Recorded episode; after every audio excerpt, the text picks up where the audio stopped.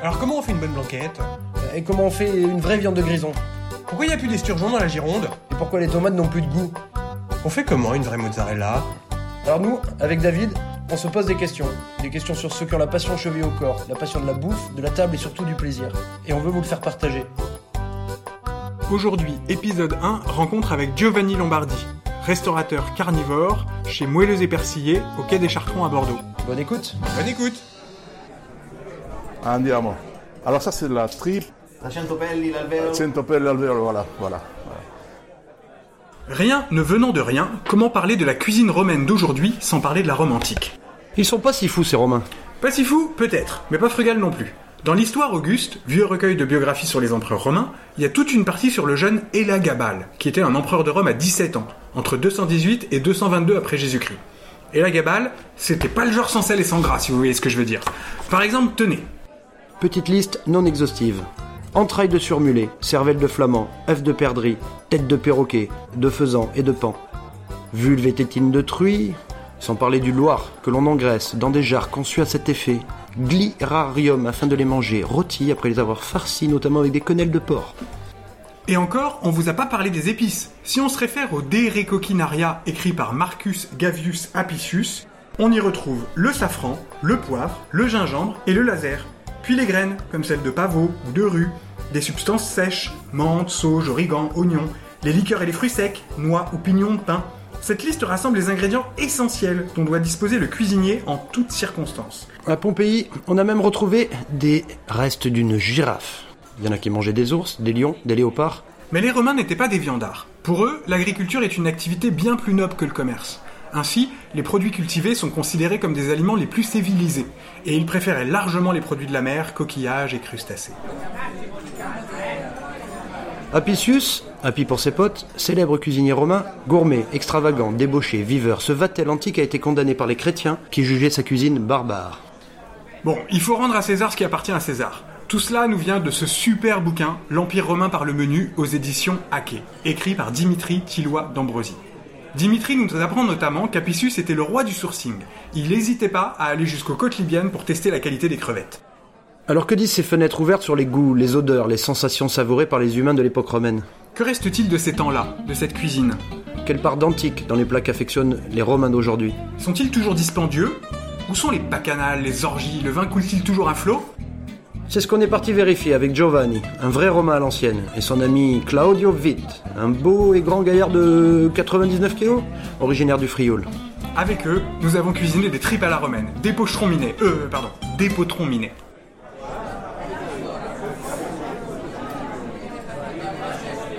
Alors ça c'est la tripe, c'est les estomacs de... y a les, les vaches ont plusieurs estomacs. hein. En français ça s'appelle, euh, oui, quatre. Le- la caillette, euh, le- la panse, la, la feuillette et l'autre, je ne sais plus comment ça s'appelle. italien? En italien ça s'appelle euh, il lampredotto. je me souviens plus comment ça s'appelle les autres. 100 pelli l'alveo. Cento pelli al vero, voilà, voilà, voilà. Et donc elles ont, elles ont une forme un peu, elles ont une consistance différente. À Florence, par exemple, on mange que le lampredotto, on mange des sandwichs avec euh, lampredotto, c'est la, la partie la plus tendre. hein. Autrement, dans, dans ce genre de trip, on met tout, hein, on met tout, tout, les quatre, les quatre sortes. Comme ça, on a dif- différentes consistances, voilà. Euh, New Maride au Turcinelli, c'est un- c'est une spécialité des Pouilles, ce sont des intestins de- d'agneau euh, très très jeunes qui, euh, euh, qui enveloppent un, un morceau de, de pancetta avec euh, du, persil, un peu de, un peu de, petit peu de fromage et après c'est fait griller sous, euh, à la braise. Donc c'est quelque chose de vraiment, vraiment bien. Moi je suis originaire de Rome. Euh, mon quartier s'appelle euh, Torpignatara, c'est un quartier très populaire euh, au sud. euh, le père ma- mon papy, c'était boucher. Il a repris la boucherie de son père en 1933 à, l'état de- à l'âge de, de 15 ans. Alors, si Giovanni nous cuisine ici une recette de tripe à la romaine comme faisait sa maman le dimanche matin, faut pas oublier qu'il est surtout fils, neveu et petit-fils de boucher. C'est la raison pour laquelle dans son restaurant, sa spécialité c'est la bidoche. Mais pas n'importe laquelle. Car la viande, pour lui, c'est sacré. Il achète ses bêtes après les avoir rencontrées, après les avoir séduites, et les avoir remerciées pour ce qu'elles nous offrent. Les vaches, qu'il connaît sur le bout des doigts, toutes sur pattes, ont vécu dans les pâturages, de Galice en Bavière, du plateau de l'Aubrac au Chili, où il n'hésite pas à aller à la rencontre des producteurs. Et aujourd'hui, euh, deux de, de mes oncles sont toujours bouchers. Ils gardent la boucherie euh, de, que c'était de mon papy et de mon arrière-papy. Claudio Witt est multitalent. Il est forgeron, traducteur et surtout restaurateur. Il anime la page Facebook des Italiens à Bordeaux qu'il connaît tous personnellement. Toi, ta famille, elle est originaire d'où? Alors moi je suis du Frioul, Friuli, mais j'ai vécu à Rome. Et à Rome, j'ai découvert une cuisine qui ressemble à la nôtre, parce que la nôtre, elle est modeste, elle est aussi modeste.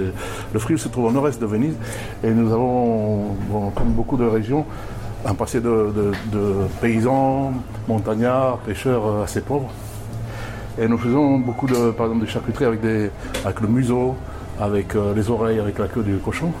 Et donc nous faisons aussi des abats, nous faisons aussi le foie à la vénitienne. Mais il n'y a pas que ça, parce qu'à Rome, il y a beaucoup de légumes, c'est une terre, il y a de l'huile d'olive, il y a, c'est un peu plus, euh, disons, plus riche que le, que le nord. Il y a plus de variétés de légumes, de tomates, il y a, il y a des artichauts, les artichauts à la romaine. Alors, comme vous l'aurez compris, Claudio, le verbe savant et l'œil pimpant, est originaire du Frioul. Giovanni, qui a commencé comme plongeur à Londres dans un resto indien, est un Romain un peu matiné de pouille. Un pouilleux, quoi. Bon, on n'est pas là pour parler géographie, alors revenons à nos moutons. Ou plutôt à nos légumes. Là, là, c'est la base de la cuisine italienne. Il soffritto. Il soffritto. Il y a aussi les couleurs, vert, blanc, rouge. Voilà, ça c'est la base. Euh, céleri, carotte, oignon, vous l'avez presque partout. Vous l'avez dans le brodo, dans le bouillon, vous l'avez dans, le- dans la bolognaise, vous l'avez dans les tripes, vous l'avez presque partout. Du nord aussi, c'est quelque chose qui nous unit. Et surtout, c'est euh, c'est les odeurs du dimanche matin. Presque partout en Italie euh, où il y a des femmes qui cuisinent, dimanche matin, c'est le jour de, la famille, donc on se lève avec l'odeur du, du soffritto qu'il est en train de faire. Soffritto. Soit à Bologne pour la bolognaise, soit au sud pour, pour les ragoûts du dimanche, avec la viande à sauce euh, et- ou, ou les La cuisine italienne varie autant d'une région à l'autre, voire d'un village à l'autre. Dans le nord, où l'élevage est prédominant, la gastronomie accorde une place privilégiée au parmesan, à la viande, au beurre et à la crème. Dans le sud, les ingrédients incontournables sont l'huile d'olive, vierge extra bien sûr, les tomates bien mûres, les aubergines et les superbes poissons. En Italie, pour apprendre à cuisiner, on hérite de père en fils d'une Bible, Il Cucciaio d'Argento. Édité depuis les années 50, c'est le livre de cuisine le plus vendu en Italie. Il est traduit en français aux éditions Phaidon depuis 2006, sous la dénomination La cuillère d'argent. Ah, Vous savez, en Italie, on a, on a notre cuisine divisée en premier plat et second plat. Donc les premiers plats, c'est des pâtes, ou c'est, ou c'est du riz, ou c'est de la polenta. ou- et il est presque complet, mais il n'est pas complet. C'est pour ça qu'on a besoin d'un second plat. Primo piatto, secondo piatto. Voilà. Alors moi, mon rêve, ça serait de manger que des premiers plats. Voilà. Je suis un peu frustré ici à l'étranger, parce qu'il n'y a pas beaucoup de premiers plats, je suis obligé de les faire. Alors moi, j'aimerais bien faire, par exemple, euh, une dizaine de sortes de risotto, une dizaine de sortes de pâtes, voilà. voilà. En plus, je suis spécialiste de risotto, donc Ah d'accord. voilà. Ok, super. Un peu de- un peu d'ail, carottes et du, du piment rouge. Et après, tu mets du vin blanc dedans, c'est ça? On met du vin blanc, euh, on fait fumer le vin blanc et après euh, les tripes et on va ajouter des, des clous de, de- de girofle. On dit clou de girofle, et pas que des girofles. Ok, c'est un peu facile. Le mot tripe vient sans doute du latin vulgaire trippa. Au Moyen-Âge, cette recette était luxueuse. À partir du XIIIe siècle, il y avait le métier de tripier, comme on peut être boucher ou même euh, boudinier. Je suis pas boudiné, je suis juste un peu enrobé. Ouais. Tu sais comment Guillaume le Conquérant mangeait les tripes Euh, avec la bouche Ouais, ça c'est une sacrée réponse de Normand. Hein. Il les cuisinait avec du jus de pomme. Et toi, tu sais ce que c'est exactement les tripes Bah ouais. On fait les tripes avec les trois premières parties de l'estomac. La panse, incluant la gouttière œsophagienne, bon, l'œsophage quoi, le bonnet et le feuillet. Il y a la caillette aussi, qui est une autre partie de la panse. Elle est généralement écartée car elle est le siège de la digestion enzymatique. Mais dans la recette de Giovanni, il y en avait de la caillette? Euh, ouais, peut-être. Là, on va ajouter la tripe al soffritto et on commence à faire les cuire doucement, doucement. Ça perd un peu l'eau parce qu'elle est pleine d'eau. Et c'est très intéressant que les tripes, c'est pas gras du tout. Il a l'air d'être quelque chose de gras, mais après, c'est c'est- c'est pas si gras. D'accord. Bon, Giovanni, c'est le roi de la tripe, on n'a rien à redire, on s'est régalé. Mais il a aussi d'autres cordes à son sac. Euh, Des tours dans son arc, tu veux dire? D'autres spécialités, quoi. Euh, dans les pouilles, justement, ils font quelque chose qui ça ressemble beaucoup aux ortolans. Ce sont des petits oiseaux euh, qui est des, euh, du printemps. Ils les prennent tout petits Et il, euh, il les met euh, tout entier dans, dans une conserve de, des- de vin blanc et vinaigre. Ah. Et après, ça se mange tous, tout- tous ensemble, tous, tous entiers. Et ça, ça croque les œufs parce qu'ils sont venus presque euh, ma- macération, comment ça dit? Ouais, Ouais, macéré et ça mange tout entier. Ça s'appelle comment ça? Aucid Lanzulz. En matière de cuisine végétarienne, Claudio n'est pas en reste. Dans, dans mon village natal, disons, dans, dans- dans le Frioul, il y, a, il y a la soupe de crête de coq, voilà, avec euh, les, les, les parties, la partie qui est dessous du bec, et puis on met aussi euh, les, ce qu'on appelle les testicules, voilà, les œufs de coq, et on met aussi d'autres d'autres parties, et on fait la soupe de, de, de- de crête de coq, oui. Moi, quand j'étais petit, j'ai mangé, euh, j'étais à un mariage, j'ai mangé que du confit, hein. des fait- confit de doigts et de canard. ouais. D'accord. Voilà. Et alors, euh, quand je vais chez mon frère, euh, on, on mange pas, on fait des banquets. J'ai faim Où sont les fèves, les pâtés de serre Qu'on ripaille à plein ventre Voilà, et puis euh, voilà, donc je me souviens de, de plats, de, repas de Noël avec les tortellini, les fameux tortellini. Et après, un autre premier plat, c'était des, des, tagliatelles à la bolognaise. Et après, il y avait un troisième premier, plat, c'était un risotto. Et après, il y avait des seconds plats, il y avait de tout. Tout sortes de viande, du chapon, du bœuf, voilà, du gibier aussi. Et, et après, et après, je me souviens plus beaucoup parce que c'était bien arrosé. Voilà, c'était, c'était pantaluélique et quand, chaque fois que je vais là-bas, je prends un kilo ou deux. Voilà. Et vous buvez quoi alors comme vin par exemple? Euh, du côté de Bologne, il y a de l'Ambrusco tout près, euh, à Modène. Et il y a aussi un autre vin pétillant qui vient des collines qui s'appelle euh, le Pignoletto et qui est très bon. Autrement, euh, à Bologne, si on veut boire du vin rouge, on va pas trop loin, on ramène et on prend du Sangiove- Sangiovese. Et dans ma famille, étant donné qu'ils sont du Frioul et de la Vénétie, on, on a, on- on a fait connaître les vins du, du nord-est aux gens de Bologne. Et il y a du Merlot, il y a du Cabernet, il y a du, du Refosco. Voilà, c'est un vin, c'est un vin assez capiteux, assez fort, que les gens de Bologne aiment beaucoup. Voilà. Et comment évoquer la cuisine italienne sans parler de la mamma Che Moi, de- depuis tout petit, j'ai toujours aidé ma mère. On était une famille nombreuse. J'étais celui qui l'aidait le plus en cuisine parce que j'aimais ça. Et, je me souviens qu'elle faisait souvent du risotto. Elle me faisait touiller le risotto. Je me mettais sur un tabouret et je, je touillais le risotto. Je faisais très attention, j'avais 4-5 ans. Et vers la fin, vers la fin du risotto, on met un peu d'eau et puis on attend. Et moi, j'avais tendance à aller jouer. J'étais distrait, j'étais un enfant.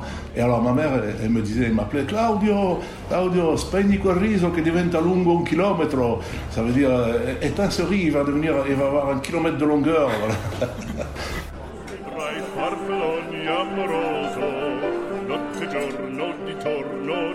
Bon, on n'allait pas vous faire un podcast sur la cuisine italienne sans vous parler des pâtes.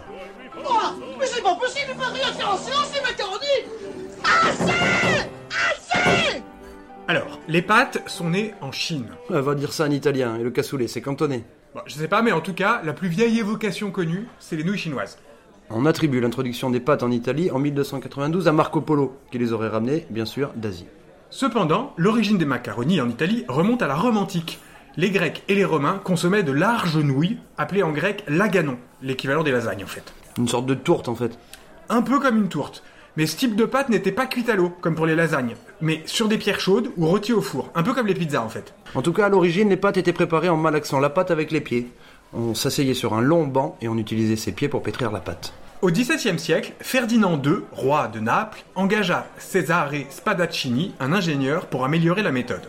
Il développa un nouveau système avec une machine en bronze, qui imitait le travail des pieds. Les pâtes sont une religion en Italie, mais chaque famille a sa recette. On vous donne celle de Giovanni.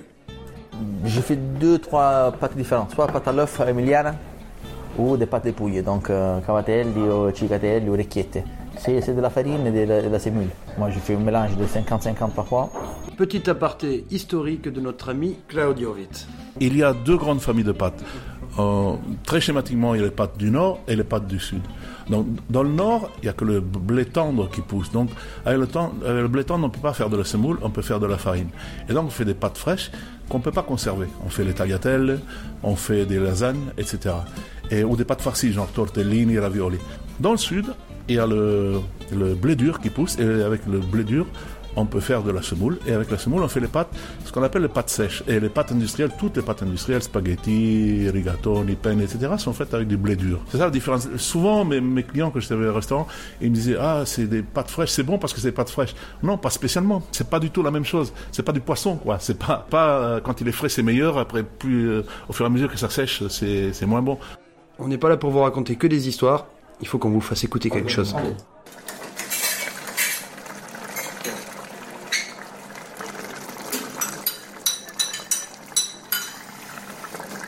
ça sent la merde. La merde. La mer. Non, la mer, l'océan. Allez. Allez, à table. Ah ben voilà, les pre- ma première euh, tripa à la romane. Eh ben, c'est beaucoup plus fin et beaucoup plus... T'en as déjà mangé, toi, souvent? Jamais. Des triples Des tripes tout, tout court, j'en ai jamais mangé, je crois. On va la démolir. on va pas faire long feu. Mille merci à Giovanni Lombardi et à son équipe de moelleuses et persillés, ainsi qu'à son ami Claudio Witt, pour leur générosité, leur authenticité et puis leur sens du partage. Et pour le Valpolicella aussi. Nous espérons que vous avez passé autant de plaisir à écouter ce podcast que nous avons passé à le réaliser. Et si c'est le cas, laissez-nous un petit commentaire ou des petites étoiles. Et pour ne pas rater notre prochain épisode, n'oubliez pas de vous abonner. À bientôt À bientôt